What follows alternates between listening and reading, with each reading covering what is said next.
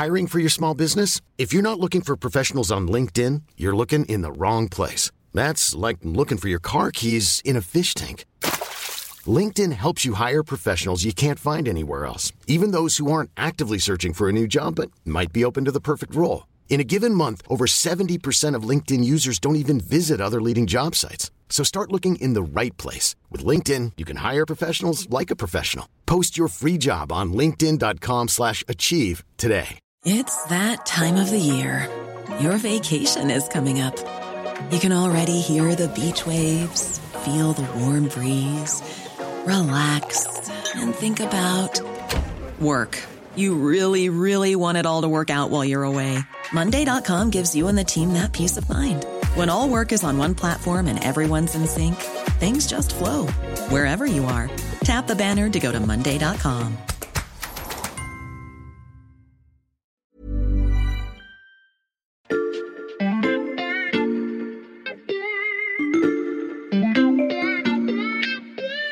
Salut, c'est Xavier Yvon. Nous sommes le mercredi 12 janvier 2022. Bienvenue dans La Loupe, le podcast quotidien de l'Express. Allez, venez, on va écouter l'info de plus près.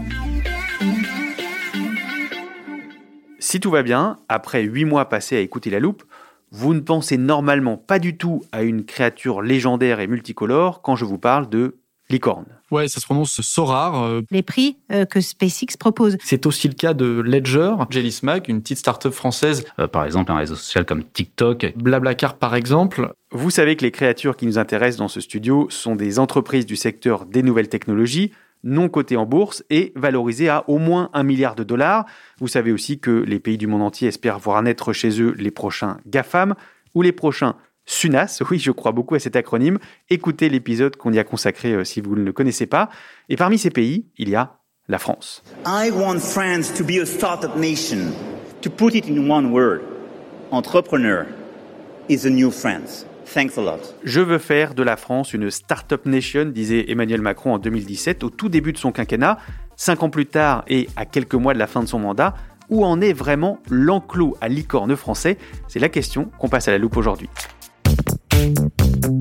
Ce bilan, on le souhaite complet et nuancé, et pour ça, on a fait appel à non pas un, mais deux experts. Alors vous avez déjà entendu le premier euh, au début de ce podcast, car c'est souvent lui qui nous parle dans la loupe des startups qui compteront demain. Salut Raphaël. Salut Xavier. Raphaël Bloch du service économie de l'Express. Et pour cet épisode, tu seras accompagné de notre chroniqueur spécialiste de la tech, Frédéric Fillou. Salut Frédéric. Salut Xavier. Vos avis sur le bilan de la Startup Nation souhaité par Emmanuel Macron se rejoignent sur certains points et divergent sur d'autres, mais je ne donne pas d'indice à nos auditeurs, ils le découvriront bien assez tôt. Euh, D'abord, on, parle tantôt de, Startup Nation, tantôt de French Tech. Euh, c'est quoi la différence? Bah, en fait, la, Startup Nation, c'est un concept qui a été euh, repris par Emmanuel Macron lors de la campagne de 2017 avec un objectif euh, politique qui est celui, euh, bah, tout bêtement, de faire de la France un pays dans lequel se développent donc ce qu'on appelle les, jeunes pousses, hein, des entreprises euh, qui bah, se positionnent sur des marchés assez porteurs avec des petites équipes. Quand je parle de la France qui entreprend, je parle de vous, de ce que vous avez fait, de ce que vous êtes en train de faire. De l'autre côté, il y a effectivement euh, bah, ce qu'on appelle la French Tech. Et là, pour le coup, on est moins dans la dimension politique, mais plus dans la dimension pratique. Et, euh, et donc, la French Tech, c'est un label qui a été créé euh, fin 2012 et lancé en, en 2013 et qui euh, sert d'ombrelle à justement toutes ces entreprises euh, françaises, toutes ces startups. Alors le, le but de, de ce label euh, est finalement bah, de permettre concrètement de faire monter ces entreprises, à la fois de, de les créer et de leur permettre de, de se développer. C'est quelque chose voilà, qui a été euh, lancé bah, donc, sous, euh, sous François Hollande et euh, dont Emmanuel Macron euh, profite, euh, profite aujourd'hui. Ok, maintenant qu'on a les deux notions, je vais affiner ma question. Quel est le bilan de la French Tech ces cinq dernières années? Autrement dit, Emmanuel Macron est-il parvenu à construire la Startup Nation à laquelle il aspirait? Ouais, bah, je sais pas si tu te souviens, mais quand justement Emmanuel Macron avait parlé de Startup Nation, il s'était fixé un objectif qui était d'atteindre 25 licornes. Et j'ai un scoop pour toi, on vient tout juste en fait d'atteindre la barre des 25 licornes. Donc de ce point de vue-là, Emmanuel Macron a réussi son pari. 25 licornes françaises. 25 licornes françaises. Et la dernière, là, donc Conto, qui est une, euh, une néobanque euh, spécialisée sur euh, bah, tout ce qui est euh, service aux entreprises. Donc de ce point de vue-là, c'est un succès pour lui. Maintenant, il ne faut pas oublier, et on, justement, on vient d'en parler, c'est aussi le résultat de presque 10 ans de développement qui a commencé avec le label French Tech, qui est un dispositif en fait donc basé à la fois sur les fonds d'investissement privés, mais aussi sur des organismes publics. Je pense notamment à BPI France, qui finance via trois mécanismes des bourses, des prêts et des investissements directs dans les startups, et eh bien justement le financement et le développement de, de l'écosystème de la French Tech. Oui, ce que tu nous expliques, Raphaël, c'est qu'en fait, Emmanuel Macron récolte les fruits d'un environnement mis en place avant le début de son quinquennat. Oui, exactement, parce que euh, ce dont on parle là, euh, le développement de ces, enfin la création et le développement des entreprises, ça ne se fait pas en un claquement de doigts. Il faut évidemment le décréter, mais une fois qu'on l'a dit, bah, il faut qu'il y ait le système euh, bah, qui permette de financer ces entreprises. Je te prends juste un chiffre, mais qui est très parlant. Quand le label French Tech a été créé en 2013, bon, on parlait à l'époque de, de Blablacar, donc la première des licornes françaises. En 2018, donc c'était juste avant la crise, on avait quatre licornes. Et là, début 2022, on se retrouve avec 25 licornes. Donc voilà, ça a été quelque chose de, de progressif. Aujourd'hui, on sent qu'il y a une accélération. Alors après, il ne faut pas être dupe. Hein. Justement, je sais qu'avec Frédéric, on, c'est un sujet qu'on qu suit beaucoup. Il y a aussi le contexte qui joue. Hein. Il, y a, il y a beaucoup de cash en circulation, donc on voit bien que les startups françaises ont attiré beaucoup de fonds. Maintenant, ce serait euh, non pas un bémol, hein, mais pour quand même mettre les choses en perspective. En France, ça a beaucoup progressé, mais quand on dézoome et justement bah, qu'on recule un petit peu la loupe, on se rend bien compte que euh, bah, en Europe, euh, que ce soit en Allemagne ou au Royaume-Uni, bah, pareil, les startups ont attiré beaucoup de fonds et je ne parle même pas de l'Asie et des États-Unis. Hmm. Frédéric, je te vois écouter avec beaucoup d'attention Raphaël. Tu, tu, partages ce constat chiffré? Bon, Je le partage dans, dans, dans sa dimension euh, quantitative, évidemment. C'est-à-dire qu'il y a un objectif qui a été atteint sur le nombre de licornes. Je ne suis pas convaincu que ce soit la meilleure métrique pour juger de la vivacité de l'écosystème français euh, technologique. Cette histoire de comptabilisation des c'est un truc de communication qui est effectivement une obsession du gouvernement, qui est une obsession de la French Tech, parce qu'on est dans un système où la communication prévaut et que c'est un chiffre qui, qui frappe. Donc après, on est encore en phase de rattrapage, c'est-à-dire que la France a encore beaucoup de, fondamentaux à remonter dans ce, dans ce domaine. Donc les chiffres sont, sont, indiscutables et sont excellents, mais on ne peut que se comparer à des écosystèmes européens et américains et euh, ailleurs sur lesquels on n'est pas nécessairement très brillant. Mmh. Voilà, je vous avais dit qu'on ferait preuve de nuance dans cet épisode.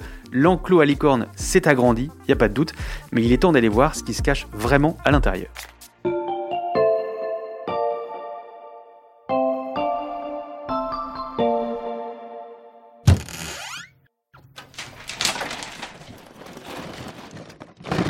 Notre idée, c'est d'abord un constat parce qu'on a découvert une nouvelle technologie euh, qui s'appelle les NFT. Et en fait, quand on a vu ça, on s'est dit que ça allait changer la manière dont les gens euh, possèdent des biens digitaux. Donc ça allait être une révolution technologique qui allait avoir l'impact qu'a eu le web, qu'a eu le mobile. Voilà, heureusement qu'on a rangé l'armoire à archives pendant les vacances, on trouve tout super facilement maintenant. On vient d'entendre Nicolas Julia, c'est l'un des fondateurs de Sorar, une licorne française valorisée à plus de 4 milliards de dollars. Alors elle permet d'acheter des sortes de cartes Panini de joueurs de football, mais numériques, hein, virtuelles. On y a consacré un épisode l'année dernière. Euh, ça, c'est un exemple sur une vingtaine, mais plus globalement, c'est quoi le profil type de la licorne française? L'écosystème des licornes françaises est essentiellement dominé par les entreprises du secteur des marketplaces et du commerce électronique. Qu'est-ce que c'est qu'une marketplace? Une marketplace, bah, c'est comme son nom l'indique, un endroit où une on place va... de marché. C'est une place de marché où on va vendre, on va effectivement négocier des biens. On va les négocier que ce soit vis-à-vis -vis du grand public ou à l'intérieur d'un système d'entreprise. Mm. C'est la beauté de Miracle qui a fait, euh, j'allais dire un miracle, je n'osais pas le faire, mais euh, qui, qui, en l'occurrence, s'en est très bien sorti. Aujourd'hui, on est leader mondial des solutions logicielles de marketplace. On apporte à nos clients la meilleure technologie de marketplace au monde. Et vous avez levé, c'était 300 millions euh, d'euros 300 millions de dollars. Il y a pas mal d'exemples de boîtes qui sont dans ces, dans, ces domaines-là. On a par exemple Content Square qui fait du suivi de comportement des, des acheteurs sur Internet. Ils ont levé un demi milliard, ils ont presque 3 milliards de valorisation. Et puis, encore une fois, l'écosystème est dominé par des VP, qui est l'ancien banque privée, Back Market ou Vestiaire Collective, qui recycle de la fringue pour, pour l'essentiel. C'est vrai. Après, là où quand même j'apporterai euh, une toute petite nuance à ce que tu dis, euh, Frédéric, c'est que on voit bien, et d'ailleurs on en a beaucoup parlé euh, à l'Express et, et, dans la loupe, il y a des entreprises comme par exemple Doctolib hein, qui ont été très en vue euh, avec le, le, Covid. Et là, on voit bien qu'on va quand même un peu au-delà de la dimension de, de marketplace parce qu'il y a euh, de l'algorithme. Enfin, on sent bien qu'il y a de la techno qui peut potentiellement euh, permettre à des startups françaises de rêver un peu plus et d'aller peut-être un peu plus loin. Non, il y a des belles réussites dans ce domaine. Moi, ce que je regrette un petit peu dans l'écosystème français des, des startups, c'est que aucune d'entre elles, sur les 25 licornes qu'on évoquait, n'appartiennent à ce qu'on appelle la deep tech. La deep tech, est-ce que tu peux nous expliquer ce que c'est? Alors la deep tech, c'est aussi appelé euh, technologie de rupture. C'est-à-dire ni plus ni moins des technologies sur lesquelles repose l'avenir industriel du pays. C'est pour ça qu'il faut, en théorie, investir massivement dans, dans ces secteurs. Alors c'est par exemple l'intelligence artificielle, la blockchain ou la crypto, ce qu'on appelle, l'informatique quantique, les satellites, la biotech, dont dépend quand même une grande partie de notre santé à tous. Et là-dessus, on est quand même terriblement euh, en retard en France par rapport à nos concurrents étrangers. Hmm. Et donc, il y a des entreprises comme euh, Dataiku qui fait de la science de données, il y a Algolia qui est maintenant basé aux États-Unis, il y a Shift qui fait de l'assurance ou Miro qui fait du traitement de, de données, qui sont effectivement des startups qui ont été euh, incubées, on va dire, en France, mais certaines sont, sont parties hmm. aux États-Unis parce que l'environnement est beaucoup plus favorable là-bas. Ces entreprises-là, effectivement, reposent en partie sur de la deep tech, mais elles n'ont pas la dimension d'autres entreprises de deep tech qu'on va trouver euh, évidemment aux États-Unis, mais également euh, en Israël, en Allemagne, voire même en Angleterre. Juste pour citer un chiffre euh, simple à appréhender, les licornes françaises qui sont basées sur de l'intelligence artificielle sont valorisées à un peu plus de 4 milliards d'euros en moyenne, soit deux fois moins que les boîtes de e-commerce dont la France est spécialiste. Et ça, c'est un chiffre qui traduit énormément la situation actuelle. Là où je te rejoins euh, évidemment, c'est que euh, bah, nous, on a un acteur euh, que maintenant les gens commencent à bien connaître, un Mano Mano, qui est cette marketplace sur tout ce qui est maison au sens, au sens très large. C'est sûr qu'ils sont très loin d'un Amazon. Maintenant, et tu l'as d'ailleurs mentionné, il y a quand même des technologies de rupture sur lesquelles bah, les startups françaises se sont positionnées. Je pense notamment à Ledger. Ledger, c'est cette société, pareil, dont on a bah, déjà parlé à l'Express, qui donc a développé une technologie qui permet de euh, stocker et de s'échanger des crypto-monnaies sur des petites euh, clés USB. Là, on est sur une, une technologie de, de rupture. Hein. C'est le euh, portefeuille de demain. Exactement. C'est-à-dire que Ledger est devenu le leader mondial sur, sur ce créneau. Je voudrais qu'on sur un élément dont tu as parlé, Frédéric. des startups nées en France, incubées en France, comme tu as dit, mais qui sont partis s'installer ailleurs, en l'occurrence aux États-Unis.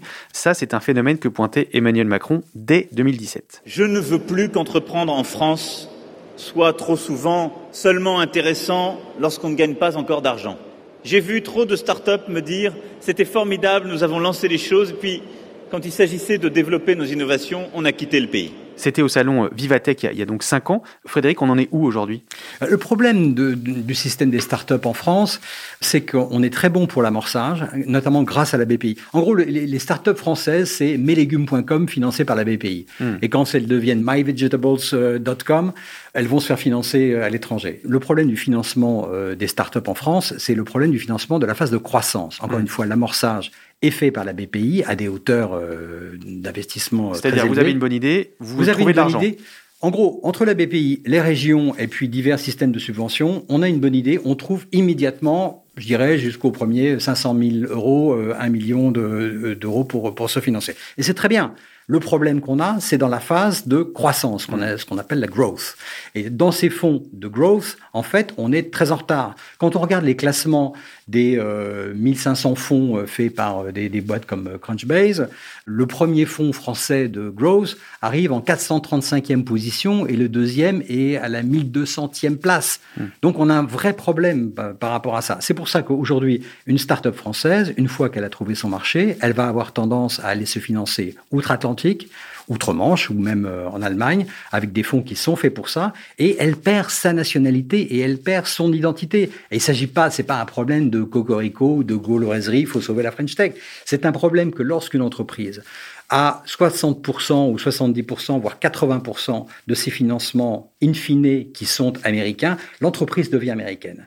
Parce qu'à son board, à son conseil d'administration, tu vas avoir des investisseurs américains qui vont dicter leurs conditions. Ils vont dicter la stratégie de la boîte, ils vont dicter les conditions de sortie, c'est-à-dire est-ce qu'elle doit s'introduire en bourse, si elle s'introduira en bourse, elle sera introduira sur le Nasdaq, ou bien à qui elle sera vendue. Et ça, c'est quand même un souci. Là où, euh, bon voilà, je, pourrais te suivre, mais, mais pas jusqu'au bout, c'est que il faut pas oublier, justement, tu parlais des États-Unis, que euh, bah, la Silicon Valley, euh, c'est le résultat d'un projet qui est né dans les années 50 avec des financements publics-privés, avec l'installation de plusieurs grands groupes, de la commande publique. C'est tout un écosystème qui a mis plusieurs dizaines d'années à se bâtir. Et c'est vrai qu'aujourd'hui, bah, on voit les GAFAM conquérir le monde, mais pour le coup, l'Europe doit effectivement, bah, j'allais dire, se préparer à faire la même chose. Ça a commencé au Royaume-Uni, en Allemagne, où ils ont un peu plus d'avance que nous, mais en France, on voit qu'il y a la volonté de le faire. Maintenant, c'est sûr qu'il faut euh, bah, plus de moyens et s'organiser peut-être euh, différemment. Tout à fait.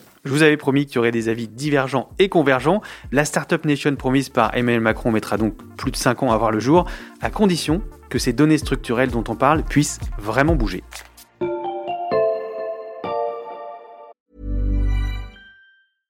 Hiring for your small business? If you're not looking for professionals on LinkedIn, you're looking in the wrong place. That's like looking for your car keys in a fish tank. LinkedIn helps you hire professionals you can't find anywhere else, even those who aren't actively searching for a new job but might be open to the perfect role. In a given month, over 70% of LinkedIn users don't even visit other leading job sites. So start looking in the right place. With LinkedIn, you can hire professionals like a professional. Post your free job on linkedin.com slash achieve today.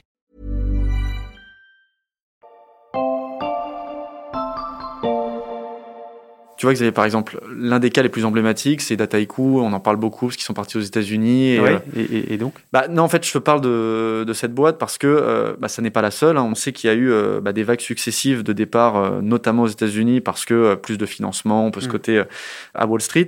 Aujourd'hui, on est allé au-delà de la prise de conscience, c'est-à-dire qu'on savait qu'il y avait un problème à ce niveau-là, et on voit bien, et ça concerne à la fois en Europe, hein, les États et les places de marché. Hein, quand je parle de places de marché, je pense aux, bourses qui veulent en fait faire en sorte que les startups euh, françaises, euh, allemandes, espagnoles, italiennes, enfin en gros toutes les pépites européennes, ne partent pas en Asie ou aux États-Unis, mais restent en Europe. Euronext, donc qui est l'opérateur euh, à Paris et puis qui contrôle d'autres d'autres places en Europe, bah, travaille une sorte de, Nasdaq européen. Le Nasdaq, hein, c'est l'indice technologique de Wall Street, c'est là où sont cotés les Google, Facebook, Amazon. Et le but euh, donc euh, de l'Europe et notamment de Paris, c'est de créer un écosystème équivalent où toutes euh, les pépites euh, bah, donc françaises ou européennes viendraient.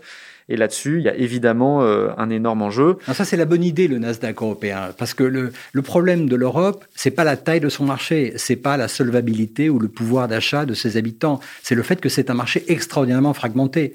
L'intérêt de l'Amérique, c'est uniquement d'avoir un marché qui est extrêmement homogène. Pareil pour la Chine. La Chine a la place qu'elle a dans la tech aujourd'hui parce que la moindre petite entreprise chinoise qui commence à percer, ben, elle a tout de suite 200 millions d'utilisateurs. Donc l'important est de défragmenter l'Europe, effectivement. Hmm. Donc un Nasdaq européen qui concurrencerait les bourses américaines OK. Est-ce qu'il faudrait d'autres choses pour accélérer le développement de la French Tech, Frédéric? À mon sens, il faudrait une approche sans doute moins marketing, mais plus sectoriel, c'est-à-dire définir quelques grands secteurs sur lesquels, encore une fois, reposeront les technologies du futur et la compétitivité de la France. Ça, c'est extrêmement important. Le deuxième élément, c'est un secteur de la recherche et un réseau d'universités absolument colossal qui est d'une vitalité exceptionnelle. On a beaucoup de progrès à faire. On a en France 87 universités on a très peu de zones d'excellence. Il y a de bonnes universités, mais elles ne sont pas organisées en réseau. Il faut savoir aujourd'hui que l'essentiel de la production des ingénieurs sont le fait de grandes écoles, qui les produisent au compte-gouttes. Alors, les personnes qui sortent de ces grandes écoles, ils et elles sont absolument excellents, excellentes. Le problème, c'est qu'on en sort juste une fraction de ce qui serait nécessaire. Donc il y a beaucoup de choses à, à revoir. Dans le domaine universitaire, il y a également, à mon sens, une mentalité à changer. Quand je suis arrivé en 1992 pour la première fois à Stanford, où j'ai débarqué pour faire un article sur les nanotechnologies à l'époque, j'ai eu une révélation qui était de voir que tous mes interlocuteurs, qui étaient des, académiques réputés, avaient un pied dans le secteur privé. Ils étaient soit investisseurs dans des startups, soit euh, participaient euh, à des fonds d'investissement, euh, conseillaient des boîtes, etc., etc. En France, on a ce divorce permanent et cette espèce de mépris mutuel entre la sphère privée et la sphère académique. Tant qu'on n'arrivera pas à rapprocher un petit peu les deux, et ça, à mon avis, ça devrait être un projet gouvernemental de, de grande ampleur, dont d'ailleurs on ne voit absolument rien dans les discours de campagne, ce qui est quand même assez flippant, et ben on n'arrivera pas à grand-chose. En tout cas, la remontée s'annonce extrêmement ardue. La liste est longue. Il y a encore d'autres choses qu'il faudrait changer en France pour euh, favoriser euh, ce développement des, des, startups et de la tech? Moi, j'aurais peut-être un point euh, sur lequel moi j'ai vraiment vu, mais même en 2-3 ans, un gros changement. C'est le profil même en fait des patrons des startups. C'est-à-dire qu'aujourd'hui, on voit, au-delà de leur âge, hein, qu'ils ne pensent plus juste à la France ou même, on va dire, au petit marché européen, mais tout de suite, ils veulent se projeter partout en Europe et même au-delà. In fine, on voit qu'il y a euh, la plupart des startups qui pensent déjà à aller s'installer euh, avec un bureau en Asie, un bureau aux États-Unis. Et ça, je pense qu'aussi, ça fait partie finalement des choses plutôt positives euh, depuis deux ans. Il y a aussi, par exemple, le problème de la langue. Dans les startups françaises, même s'il y a cette internationalisation, encore trop souvent, on a un problème avec l'anglais. Il y a un exemple qui est assez parlant, euh, qui est la société Algolia, spécialisée dans l'intelligence artificielle. Dès la création de l'entreprise en France, il avait imposé l'usage de l'anglais. Pas pour euh, frimer ou pour euh, faire un statement, euh, c'est le cas de dire, quelconque, mais c'était simplement, il disait que dès l'instant qu'il y avait un collaborateur, une collaboratrice à portée d'oreille, une personne n'étant pas française, son entourage se devait de parler anglais. Et ça a eu un effet absolument décisif sur la boîte parce que ça a augmenté considérablement son attractivité. L'entreprise est apparue comme extrêmement accueillante pour les talents étrangers. Et bon, l'évolution a été qu'elle a émigré à San Francisco parce que l'écosystème est beaucoup plus favorable, mais il avait créé les gènes de l'internationalisation de sa boîte. Parler anglais, mais pas seulement, on a bien compris. C'est quoi la prochaine étape, euh, Raphaël, pour la French Tech? Ce qui est sûr, c'est que voilà, la France avait un, gros défi à relever qui était celui des, licornes, donc des entreprises de plus d'un milliard de dollars.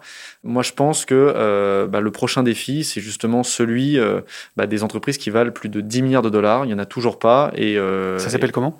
Des décacornes. D'accord. un nouveau mot. Alors effectivement, c'est un bel objectif. On peut aussi souhaiter quand même que ces décacornes soient largement financés par des capitaux français, c'est-à-dire que l'argent reste en France, donc que les, la, gestion des entreprises et la, la, stratégie de ces entreprises restent initiées en France. Et puis, je pense qu'il faut, encore une fois, plus d'ingénieurs, ce qui veut dire aussi avoir une vraie politique d'immigration qualifiée. Je pense que c'est un phénomène extrêmement important. Bon, on aura l'occasion de faire d'autres points d'étape euh, avec vous deux pour voir notamment si dans l'enclos, une des licornes est devenue une, donc une décacorne. Euh, merci beaucoup, c'était très riche. Merci. Raphaël Bloch, journaliste au service économie de l'Express, et Frédéric Fillou, chroniqueur spécialiste de la tech, que vous pouvez lire dans le magazine et sur notre site internet l'express.fr. Vous pouvez aussi écouter tous les épisodes de la loupe consacrés à ces thématiques, si ce n'est pas encore fait. Le podcast est disponible sur toutes vos plateformes d'écoute, pensez à vous abonner sur par exemple Apple Podcast, Spotify ou Deezer. Cet épisode a été fabriqué avec Margot Lanuzel, Mathias Pengili, Lison Verrier, Charlotte Barris et Roland Richard. Retrouvez-nous demain pour passer un nouveau sujet à la loupe.